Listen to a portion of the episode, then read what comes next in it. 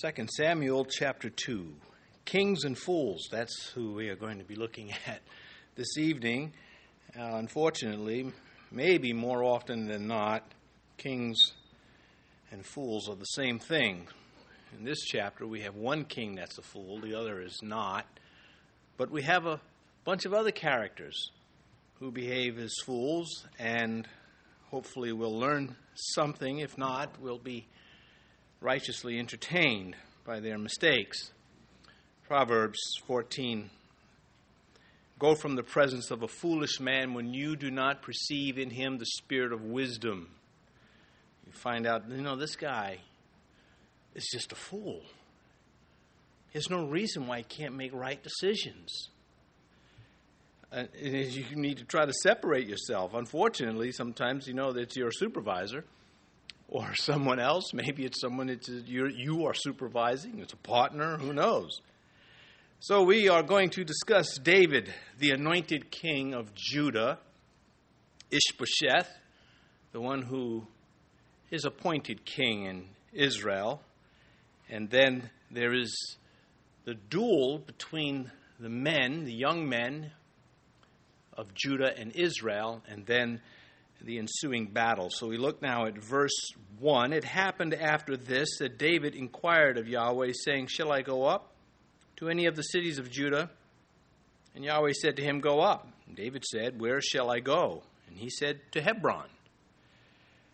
Well, David, of course, received news of Saul's death. We discussed that in chapter 1 of 2 Samuel. He's about 25 years old at this point, and near as I can calculate it, because we've got to get him on the throne at 30, age 30. And so we walk it back from there. And he is going to uh, be king in Hebron for seven and a half years before he gets to the throne. Uh, he in, it says David inquires of the Lord. Abiathar, uh, Abiathar, not Abiathar, Abiathar, the priest, the survivor from the massacre of the priests by demonically influenced Saul, he is with David still, and he has the ephod with him, and because of that, he is going to be able to inquire from the Lord. Uh, it took faith to get an answer from God using the Urim and the Thummim it must have been difficult, or should I put it this way, it was not easy or casual. Otherwise, it would have just stayed in. A, it would have been like you know consulting a, a crystal ball or something like that, or the oracles. Uh, so there must have been some more to it than what we are told. Yet what we know is that righteous men consulted for the will of God and received an answer. And David here actually gets into dialogue, a brief, but it is, he asks a question of God. David initiates this, God does not. What would have happened if David had not initiated the question to God? What would happen in our lives if we do not initiate the prayer? It's uh, something that we should be mindful on of. Uh, common sense is not faith. However, faith is not senseless. Faith has sense with it. Uh, faith is uncommon sense. It's a blend of the natural abilities and the spiritual uh, participation of the Holy Spirit for the believer. And what makes David such a man of God is not only that he seeks God, but he's sub- going to subject himself to whatever God says. When we get to Jeremiah, I think, I don't know, 47, 48, maybe 44 uh, he encounters a group that tell him, Jeremiah, whatever you say to us, we're going to do it. Just consult God and just tell us. Whatever you say, we'll submit. And Jeremiah says, Give me 10 days. He comes back. He says, Well, this is what thus says the Lord. And they said, We're not going to listen to that. And they get quite nasty with him about it. Uh, of course, King Saul, who we won't have to talk about too much soon, but we still have to refer to him in these early stages of David's appointment to king over Judah, uh, he would seek God in the early years of his reign, but he had no intention of submitting. And, and this is why he lost, of course, uh, the rule. And the Christian, of course, we zero in on our Lord in Gethsemane when he says, Nevertheless, not my will, but your will be done. We never forget that. We know every time we make a prayer that is part of, of our relationship. If the Son of God subjected himself uh, to those terms, then we better find ourselves doing the same thing. Uh, it, it's not enough to be anointed. Paul, Saul was anointed. Judas Iscariot was anointed to be an apostle. You still have to commune with God. You must be in tune with Him, in, in rhythm, desiring Him. Anointing never makes us free from the necessity of consulting God. And this is one of the lessons from this phase. David was anointed by Samuel. This will be his second anointing coming up, uh, part of a three phase anointing. And yet he is still consulting the will of God and not saying, I'm anointed, I'll do what I please. That, that again would have been Saul. An anointing is a calling to remain closer to God because you've been assigned a specific work and you are uh, most deaf to be in rhythm with God. You, you know that you depend on Him. A dangerous time if a person feels that you know they don't need to pray about this; they're so good at it. Imagine, imagine the pastor stepping into the pulpit. No, that's all right. Just let, never mind the prayers. Let me get to preaching. Well, you got nothing to preach without prayer. So anyway, he's saying, "Shall I go up?" To any of the cities of Judah. So, so what attracts me about David is essentially saying, not a single step will I take without God telling me what step to take, in what direction to take it. Shall I go up to the cities of Judah? Well, he knew he could not go to any of the other cities. They wouldn't welcome him there, but his own people would. Jesus said, I can do of myself, uh, I can do of myself nothing. As I hear, I judge, and my judgment is righteous, because I do not seek my own will, but the will of the Father who sent me. And of course, we all are familiar with Proverbs 3. Who hasn't owned a coffee mug with Proverbs 3 not on it? Uh, trust in the Lord with all your heart, lean not on your own understanding in all your ways, acknowledge Him, and He shall direct your paths. Well, just because we're very familiar with the verse doesn't take any of its power away, any of its authority in our lives.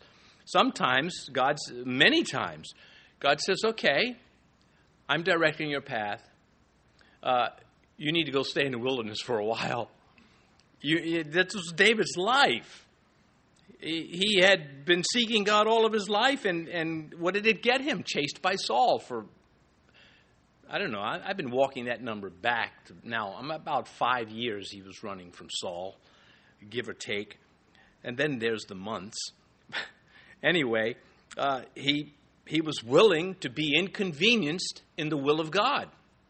I mean, Daniel was willing to be thrown to the lions in the will of God. If they hate you enough, they will make laws to kill you. And that's what they did with Daniel. And he said, Fine. Uh, the cities here, saying, Shall I go to the cities of Judah? Uh, Hebron, incidentally, where the Lord is going to, to send him, um, its original name actually has that in it. Genesis 23, the name of Hebron was uh, Kirjath Arba, which means city of four. So it appears that Hebron, which is a very high elevation, incidentally, was made up of four towns or cities that made up Hebron.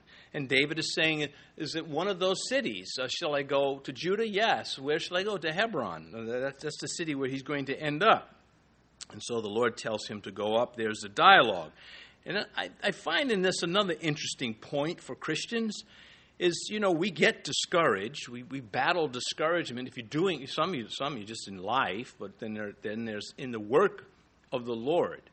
You ask him what his will is. He tells you what his will is. You go forward and you meet with discouragement. Well what happens when you overcome that discouragement? Still stuff has to take place. It's just not enough to okay i feel better now. I'm not so bummed out. Well then what? Well you you have to receive a refreshed direction or directive from God Do I continue on this course? Do I do anything different? That there still has to be this dialogue. And then to execute it with faith and vigor. Not just faith, but some energy, some, some thrust behind uh, the confidence the, of knowing that God is directing you in that area. Otherwise, what do you end up with? Sort of a melancholy ministry? I mean, that's not going to help anyone. Uh, if you don't, I think, do it this way, discouragements, they stack up. And every time we're discouraged, some, we lose something. Well, to get that something back, I, I think you, we, we have to be refreshed and we must have some vigor. It's a defiant spirit. Um, especially again when people hurt your feelings. That's a big hit in Christianity. People are going to hurt your feelings, sometimes intentionally, sometimes not. You can hurt your own feelings. uh, what are you going to do with that? Because it will knock you out. It could knock you completely out of the fight. You're hurt. A lot of sourpuss Christians won't go back to a church because their feelings were hurt. If the angels could talk to them, they'd say, Get back in there.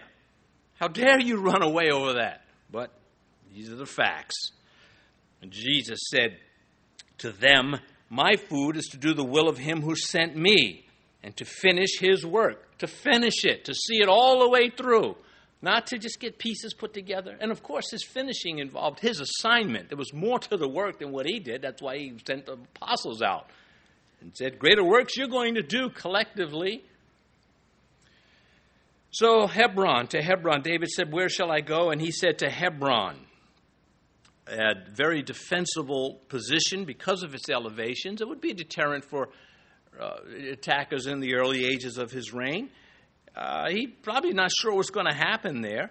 Verse 2 So David went up there, and his two wives also, Ahinoam, the Jezreelitess, and Abigail, the widow of Nabal, the Carmelite. Um, again, that's not the Mount Carmel to the north where Elijah put down the false prophets. This is a, uh, Carmel to the south in Judah's territory and or towards it at least. Uh, this having two wives, the Lord said, the two, not the multiple, shall be one flesh. He said the two, and that's critical to the commandment.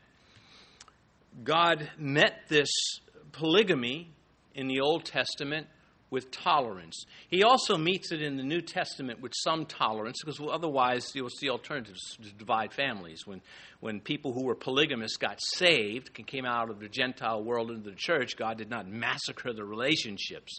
He just gave them a clean slate under those terms, and uh, it, it phased out of Christianity. Uh, Ahinoam, the first wife of David, while she doesn't, we don't know if she was a problem or not. We know that she gave birth to Amnon, his first son, his firstborn, and he was one of the mighty, despicable creeps of the Bible. And we'll get to him in latter chapters. And Abigail, the widow of Nabal. Three times she, her name is brought up, and it is, it is presented to us this way. Actually, four, but three identical. The, the, and I haven't really figured out why is the historian uh, kind of harping on this. Why can't he just say an Abigail?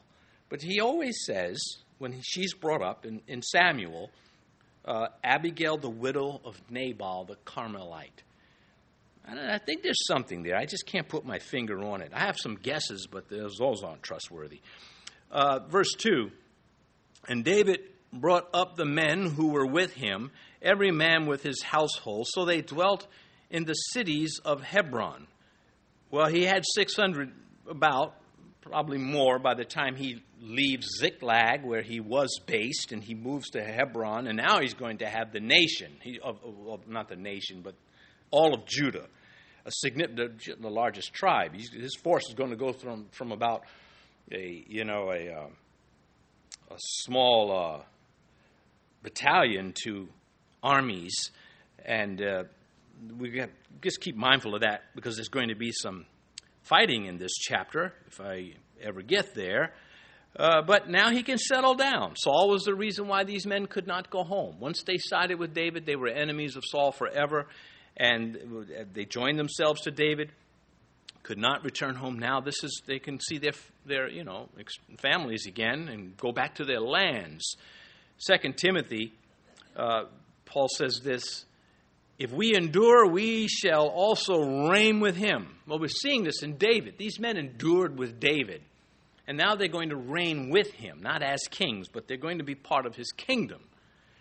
If we deny him, he will also deny us it would be redundant if, uh, if, the Calvinists can take that out of their Bibles. They don't need that section. Anyway, I know that's a that's not a cheap shot. It's my shot. But anyhow, uh, verse four. Then the men of Judah came, and there they anointed David king over the house of Judah. And they told David, saying, The men of Jabesh Gilead were the ones who buried Saul. So he knows Saul has been killed. That Amalekite informed him but he doesn't know any more details than that. He gets to Judah, and of course, they're sitting around getting plugging in, and he's told, by the way, the men of Jabesh Gilead, they retrieved the body of Saul. He may have asked, whatever happened to Saul's body? Was it properly handled?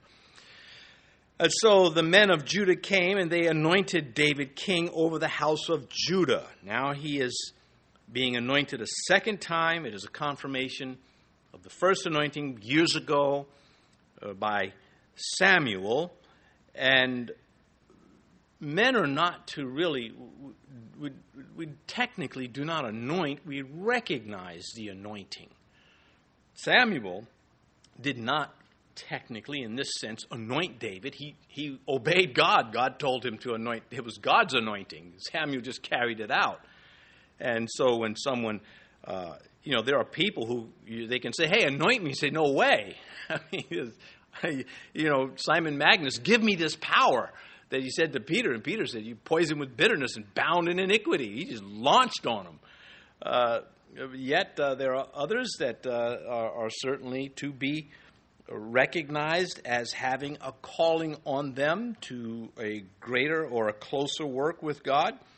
And this is the case with David, the men of Judah saying, We recognize what Samuel did. Samuel wasn't from Judah, he, uh, he was uh, Levite, but he anointed David. And so now begins another phase towards the fulfillment. I, I, would like the whole thing right away. I mean, how would you like your paycheck? In sections, you know, or the whole thing? Well, if God is the one that is God, and He is, uh, then you take it as He decides. This is still the making of a man of God, and that ought to cause all of us to pay closer attention because there is the making of us as a child of God. It doesn't stop. Uh, David is being fitted for greater work. And by the time he becomes king of the whole nation, he will end up becoming Israel's greatest king. And now he's just a tribal king, albeit the largest of the tribes. He will eventually have all of the nation under him. So this was only a partial victory no longer hounded by Saul, living outside of the promised land, but now king over uh, at least his people. Oh, the men of Jabesh Gilead, Jabesh Gilead was on the east side of Jordan, where the two and a half tribes were content to settle when uh, Joshua brought them into the land. Well, actually, they settled there when Moses was still leading them. And uh, they risked their lives to retrieve the body of Saul and Jonathan. David is uh, moved by that. Verse 2, verse 5. So David sent messengers to the men of Jabesh Gilead and said to them, You are blessed of Yahweh, for you have shown this kindness to your Lord, to Saul, and have buried him. Now, they're not going to side with David. They're, they're loyal to Saul and his, his descendants. They're, they're not going to move, but they're not going to, they don't appear to react either against David. We won't read of them much. But going back to the book of Judges, remember the Benjamites committed that horrific crime, and all the tribes gathered and fought them. And then after defeating them, they said, okay, was anybody called to the battle that didn't show up? And well, Jabesh Gilead did not show up, and they had 600 survivors from Benjamin with no wives now because they wiped everybody out and they were determined to give them 600 wives, but they took an oath, none of our daughters will be given to them. So they had to start coming up with a plan. And part of the plan was, well, did anybody not go with us to make the oath? Well, Jabesh Gilead did not. And Jabesh Gilead were from Manasseh, incidentally. So they, of course, wipe out the men at Jabesh Gilead and the children and the women, except the virgins who had a different garb, dress, you could identify them. And they took them and gave them to the survivors of Benjamin they were still 200 short, and that's when they, you know, if you see the when the women come out to dance, you just clobber one, and she's your wife. You drag her home. A cavemanish like, but that's a little embellished. But technically, without the clobbering in the head, that's what happened. It's just kind of a blend of the caveman because it was the goofiest thing. It's so goofy. Uh, but some men would kind of like to have that system today. You go to the mall, you say, I like her, and you just take her home. It could be a lot of problems that way. Anyhow, the reason why I bring all this up also is because here's Jabesh Gilead. How did they get more men back? They were wiped out. Well, they were part of Manasseh. So Manasseh is a large tribe. They just send men. Hey, the, the city's not burned down, or if even if it is a good piece of land, go there. So they resettled it. It's the only answer that I, I, I think works. That's my answer, and I like it. So it's not an important one unless you. I get stumped. I have to try to answer these. It has to fit. That fits. Well, not that I lost any sleep over that one, but I did spend some time in my days thinking about it. Verse 6 And now many, pardon me, and now may Yahweh show kindness and truth to you. I also will repay you this kindness because you have done this thing. Well, he's king now in Judah, and he's behaving like a statesman uh, he probably knows they're not going to come and say, David, you're king over us too. This, that would be a, a tall order. Just where they're located is too far from Judah. But he says here, kindness and truth. He puts them together.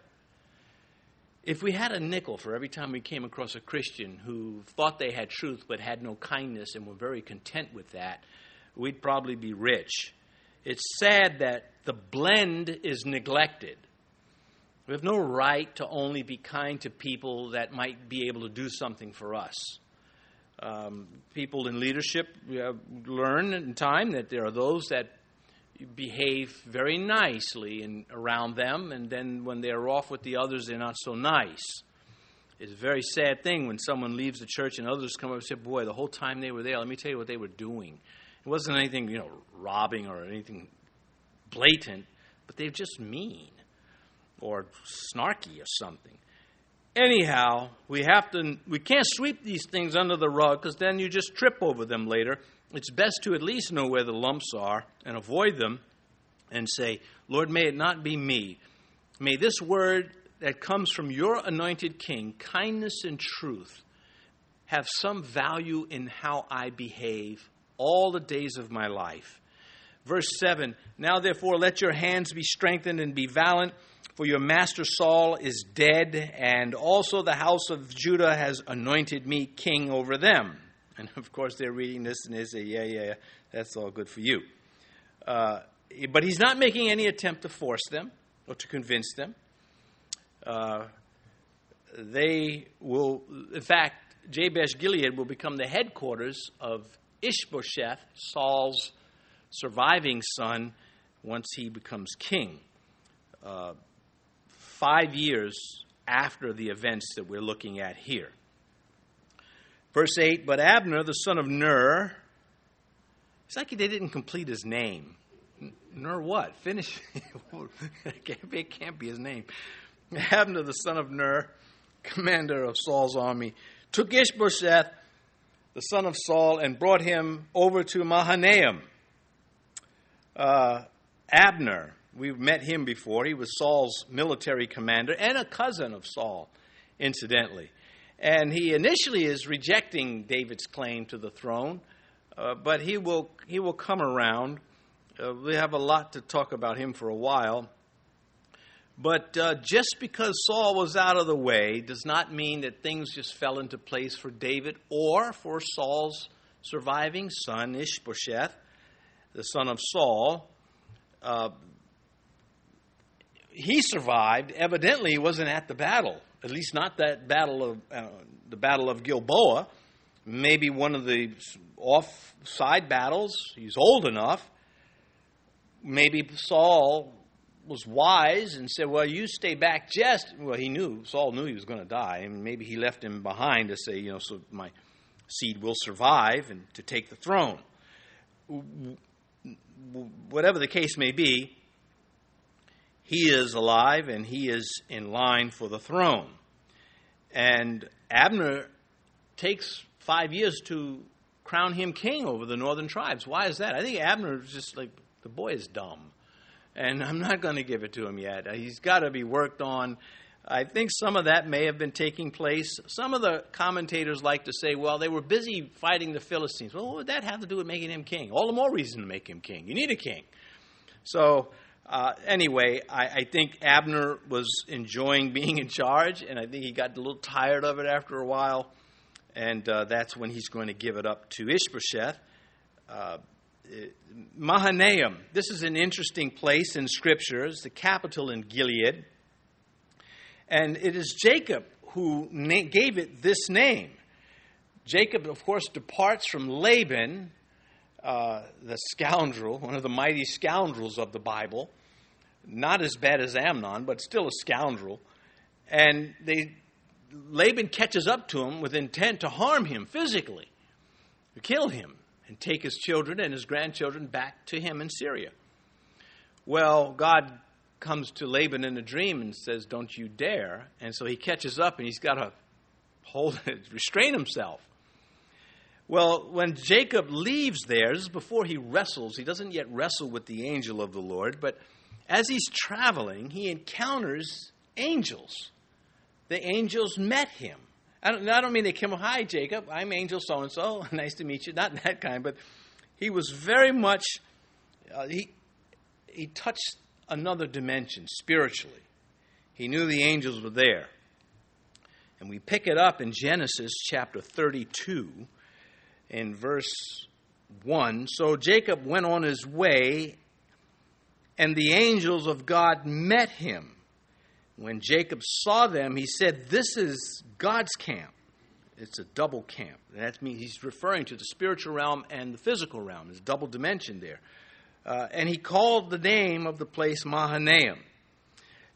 That the presence of the angel, we don't have any dialogue, we, we have nothing more than that. He saw the angels.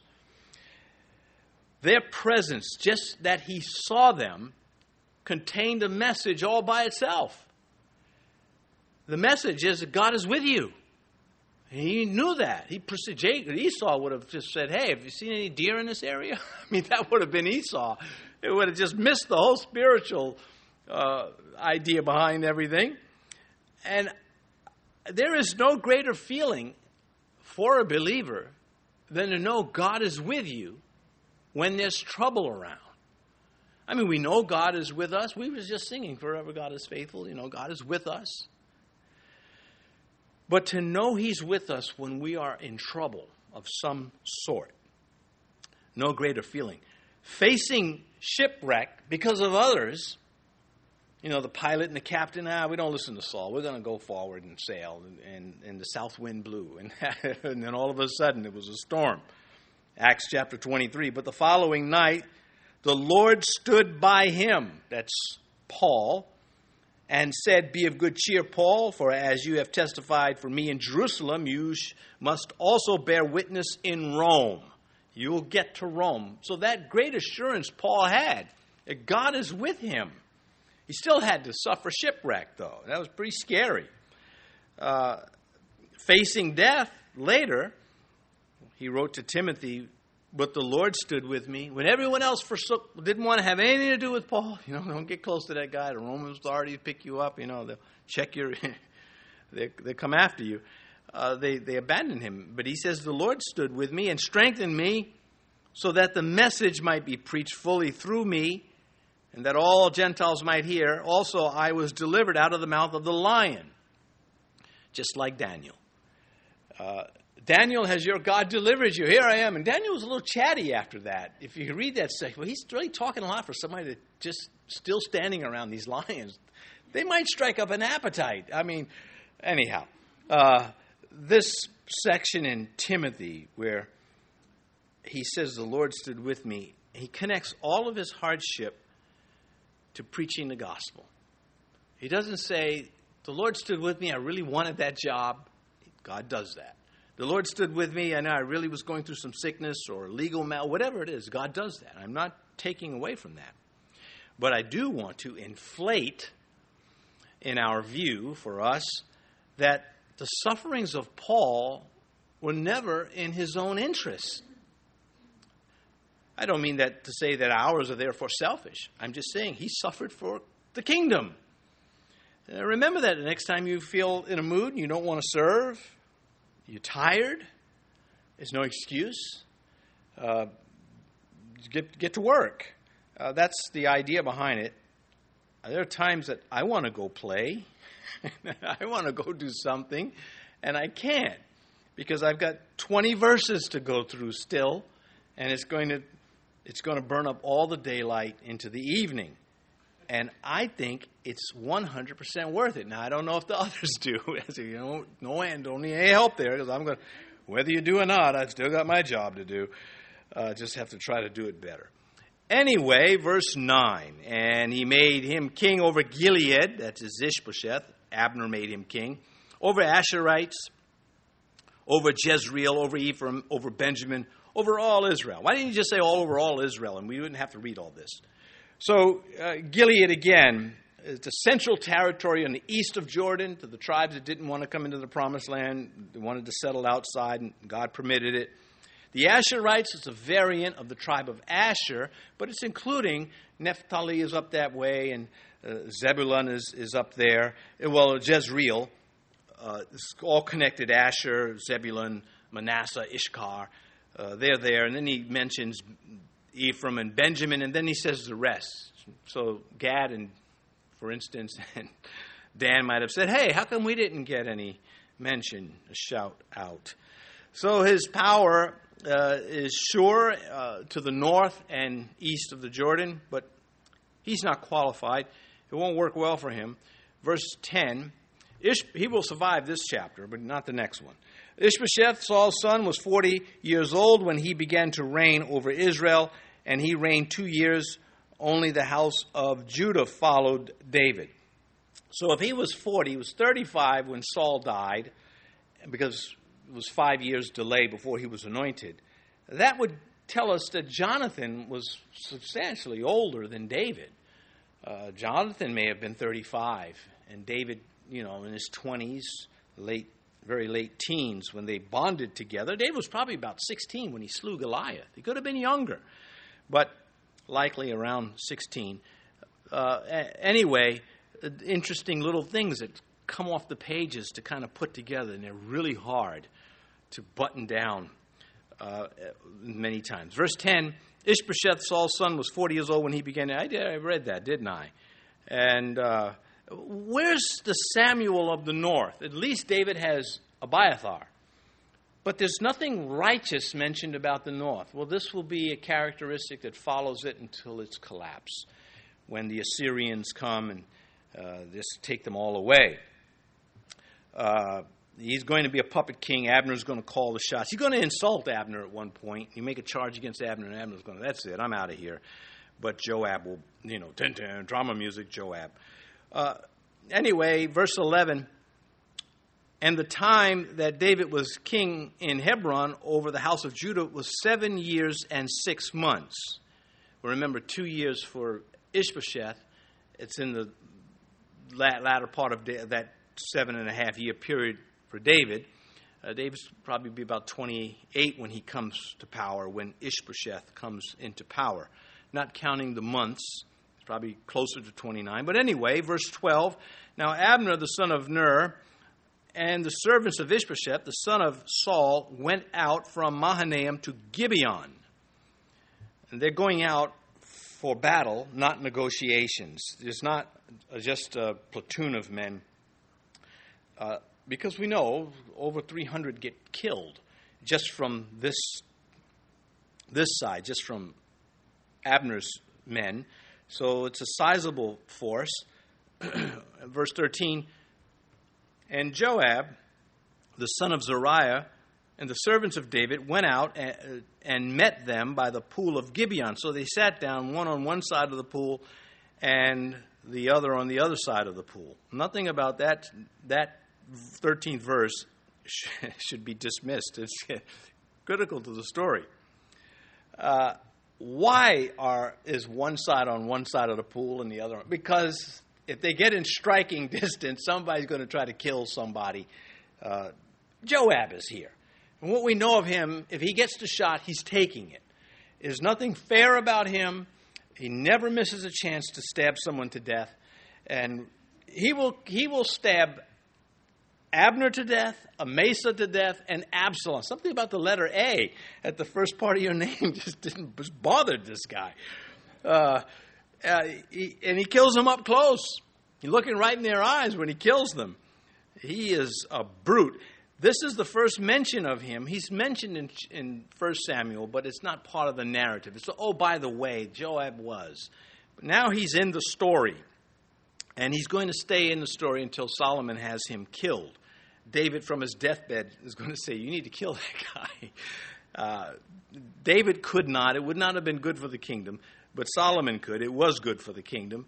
But he was, uh, he was a great man, but he was a bad man the two are not the same. You can be great and good, you can be great and bad.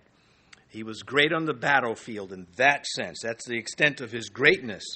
Uh, at one point, he and his brother get surrounded, and Joab just, just ups his game. Okay, you do this, Abishai, and I'll do this, and we beat these boys back, and that's what they did.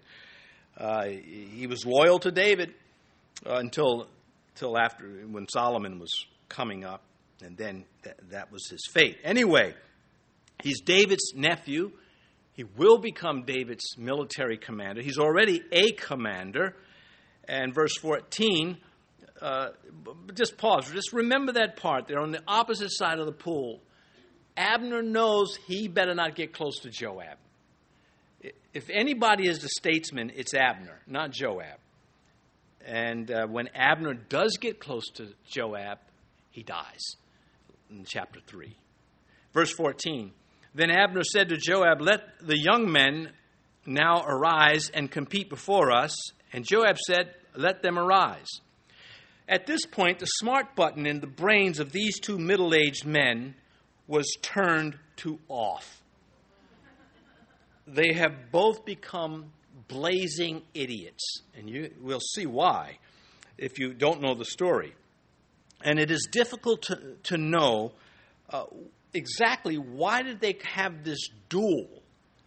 Uh, was it a sporting event to kind of just show off, or were they trying to say, okay, your the champion wins, and whatever kingdom loses becomes joins the other one? It's not explicitly said. Uh, because it ends it's such a disaster of fools. You, that's why I, I bring it up whatever it was, by their standard and by our standard today, it was a failure.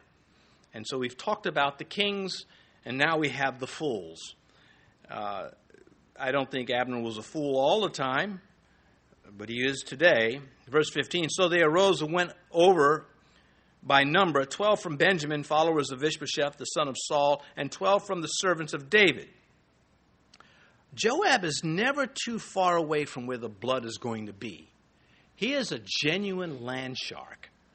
You, you, you're just the guy that you don't want to be around.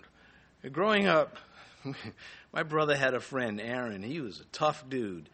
Uh, my brother wasn't, but he liked my brother, so my brother was always safe if Aaron, Aaron was around. Uh, but he he was tough. Anyway, um, I'm glad he liked me too. He he was a Joab of the neighborhood. I think he died a violent death, death, if I remember. Verse 16 And each one grasped his opponent by the beard and thrust his sword into his opponent's side. So they fell down together. Therefore, the place was called the field of sharp swords, which is in Gibeon. What? Simultaneously, 24 men grab each other's beard and kill each other. That who planned this? Who that had to the, Hebrew word calm down. Okay. Now, The Hebrew word for sword is broad. It can mean a sword, which it mostly does, or it can mean a dagger, in this case, evidently a long dagger, because they grabbed each other's beard. I mean, if you had swords, you just hack the guy's arm off when he's trying to grab your beard. They had to get close enough to dagger each other. Or they were dumb.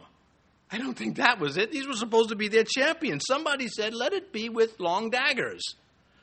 Because Joab's going to use a long dagger to, to take out Abner later. But there's more to come. So, uh, all 24 dead, downright stupid. Who thought of this? This is a scene on a West Side story, but it's worse. Whatever their intentions were, it ended in unnecessary death and more death because there's going to be even be a battle out of this, a waste of young men, a pointless episode in the early stages of David's kingdom. Nothing more than a barbaric gang fight. This was not military tactic. This was just a gang fight. It was a display of middle aged idiocy in men, namely Joab and uh, Abner. Abner's the one that suggested it. Joab liked the idea. Blood, yeah, yeah, let's do it. Uh, we don't read of this stunt being repeated again.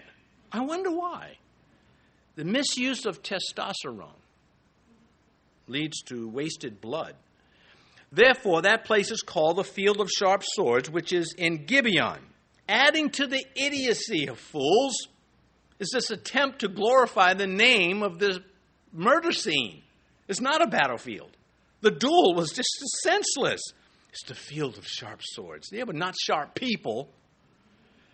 A better name would have been the fool's field or the field of dumb dudes, but not the field of sharp swords. Anyway, this is why kings and fools. This is just, I don't think of any way to redeem this this event to say, well, look at the bright side. Or, well, men were men back then. Well, men are men still. This is dumb. Verse 20. I mean, imagine if you were called, you know, you, you're one of the champions to represent us. Yeah. Another fool. I would have said, no, well, you wait a minute, but daggers? Why don't we use swords? Anyway, therefore, that place we read in verse 17. So uh, there were there was a very fierce battle that day, and Abner and the men of Israel were beaten before the servants of David. So it didn't solve anything. Every, it escalated. Everything just got out of hand. Could you see the look on their faces when you have 24 dead men holding each other's beard? And uh, just, just silly. Uh, David, again, has more than 600 men.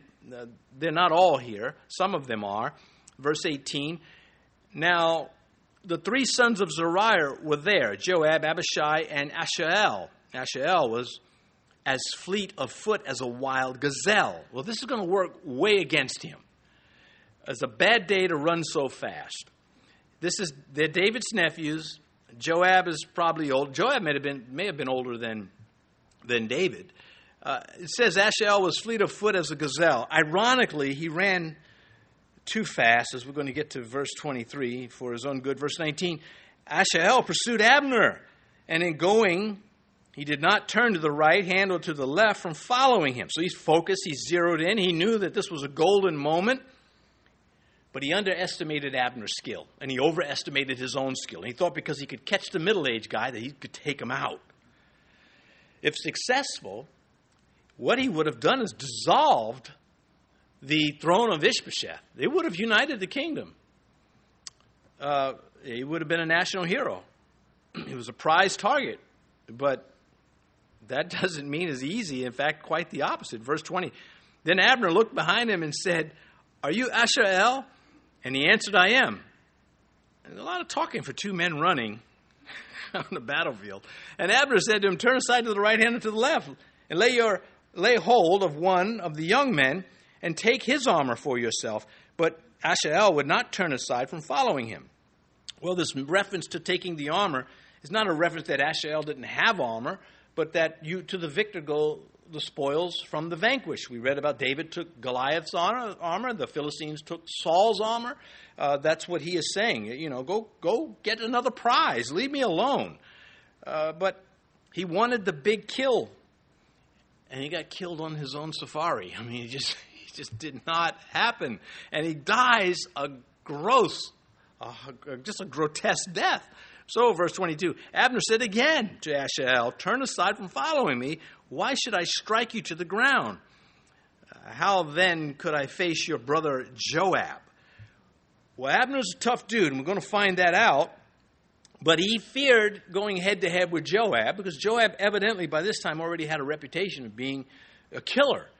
Uh, but but Joab wouldn't get too close to Abner, Abner either. In fact, when he's trying to catch him after this event, he's going to bring his brother Abishai with him. Uh, it's not like you know there was no not a match, but Abner knew the two tigers tangled, they're both going to get hurt.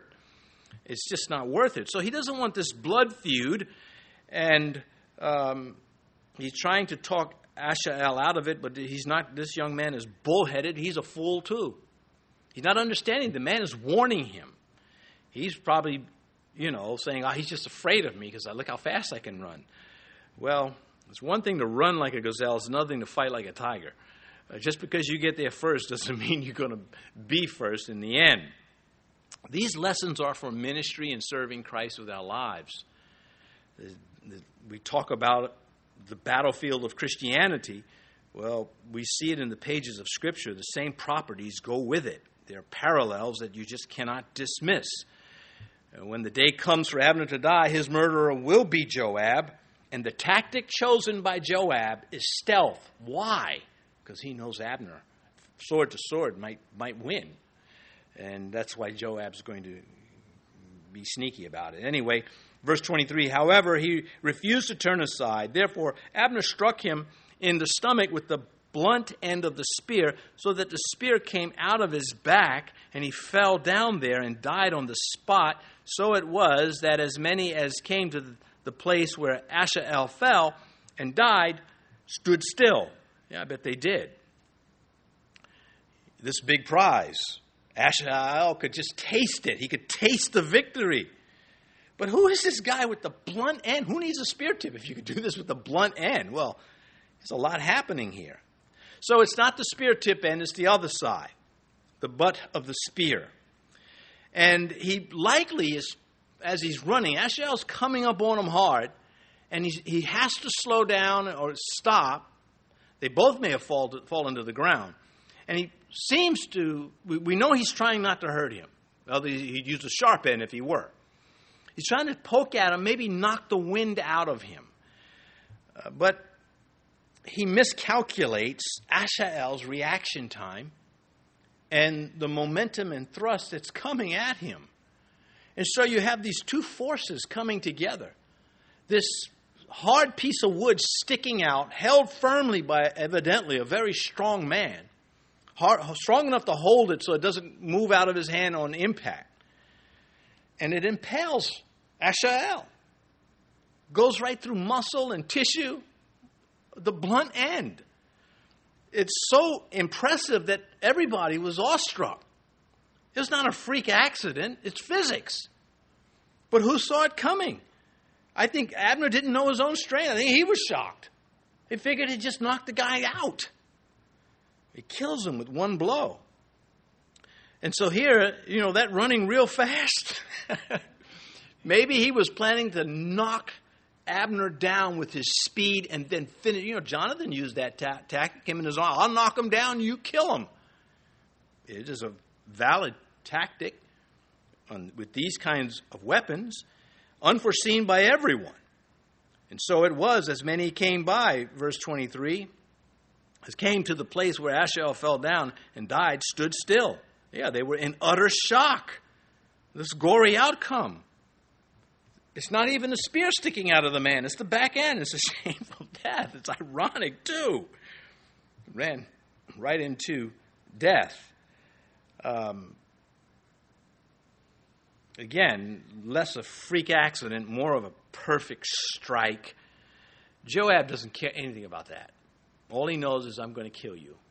He's like a weasel. He's not going to turn away from chasing the rabbit verse 24 Joab and Abishai also pursued Abner, the two brothers, wishing they could run like Abishai. And the sun was going down when they came to the hill, verse 24, of Ammah, which is before Giah, by the road to the wilderness of Gibeon. Well, just what he was trying to avoid is happening. As Job said, the thing I feared has happened to me. And he's got to be, he was always kicking himself. I knew this would happen. But you can imagine the guy is running up on him. I'm just going to poke this kid. And he kills him. And now the instant thought is, oh, I killed him. The instant thought is, now I got to fight the brothers. Uh, and the, there's the law of, you know, the cities of refuge were there for the avenger of, avenger of death. like you could go kill somebody for killing somebody. And Joab's going to uh, going to do just just this. If you wronged Joab, no matter whose fault, you were a marked man. It was revenge without mercy. He cared nothing for justification. Once he just said, I have to kill you, that was it. Verse 25 Now the children of Benjamin gathered together behind Abner and became a unit and took their stand on top of a hill. So they regrouped. These are seasoned troops, not seasoned like for a snack, but uh, they were these were trained troops who'd been in battle. They knew how to regroup, uh, and that's what they do. They're taking a stand. You have to admire that. Verse 24 Abner called to Joab and said, Shall the sword devour forever? Do you not know that it will be a bitter in the latter end? How long will it be uh, then until you tell the people to return from pursuing their brethren? Statesmanship. Essentially, saying, well, we tried to have this duel so we wouldn't have this big battle. I think that's more likely what's going on. It was not just sport, but it, it, it, it failed. Verse 27 And Joab said, As God lives, unless you had spoken surely, then by morning all the people would have given up pursuing their brethren. So I would have chased you till tomorrow, but because you've spoken, you're right. Um, I'll kill you another time, is what's going on. Abner is a dead man walking from this day forward, and he's going to let his guard down when he should not. Verse 28 So Joab blew the trumpet, and all the people stood still and did not pursue Israel anymore, nor did they fight anymore. So Joab had musical skills. No, that's not what it means. He probably had someone else. There's a shofar, the ram's horn blown. The battle is over, but the war is not. Verse 29 Then Abner and his men went on all night through the plain, crossed over Jordan, and went through all to Bithron, and they came to Mahanaim. There's a lot of miles being covered by these men, and this is significant also to the story, the way it ends. I'll get to that in verse 30. And Joab returned from pursuing Abner and when he had gathered all the people together, there were missing of David's servants 19 men and Asahel. So 20 killed in action for Judah. It goes on, verse 31. But the servants of David struck down of Benjamin and Abner's men 360 men who died. That's 18 times the loss. What happened? I think this the retreat. They didn't. It was not an organized retreat. They ran. Their own leader is running for his life from Asahel. That would account for uh, the great rout that uh, took place. This was not propaganda.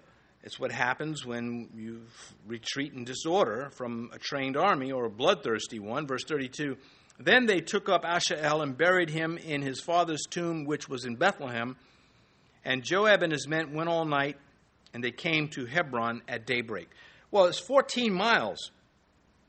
Uh, to force march from Bethlehem to Hebron. But they had been fighting all day. They had to march to the fight. They engaged in the fight. They chased each other. They ended up, yeah, they're running all over the place.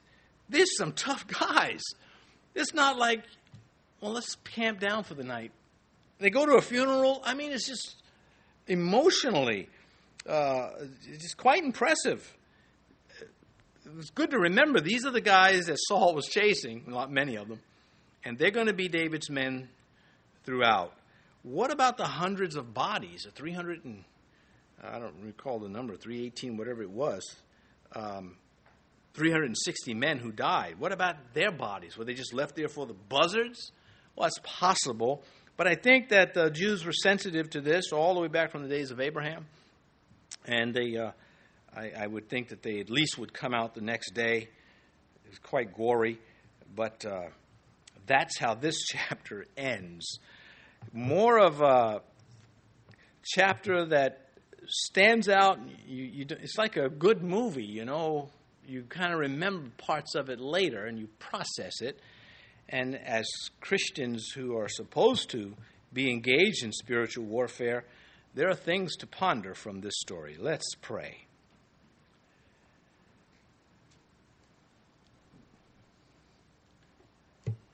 Our Father, uh, may indeed we find us, may you find us ready to, for, to receive anything your Holy Spirit points out to us from these lessons, from such accounts as we have just considered this evening. May you get us all home safely, we also ask you in Jesus' name. Amen.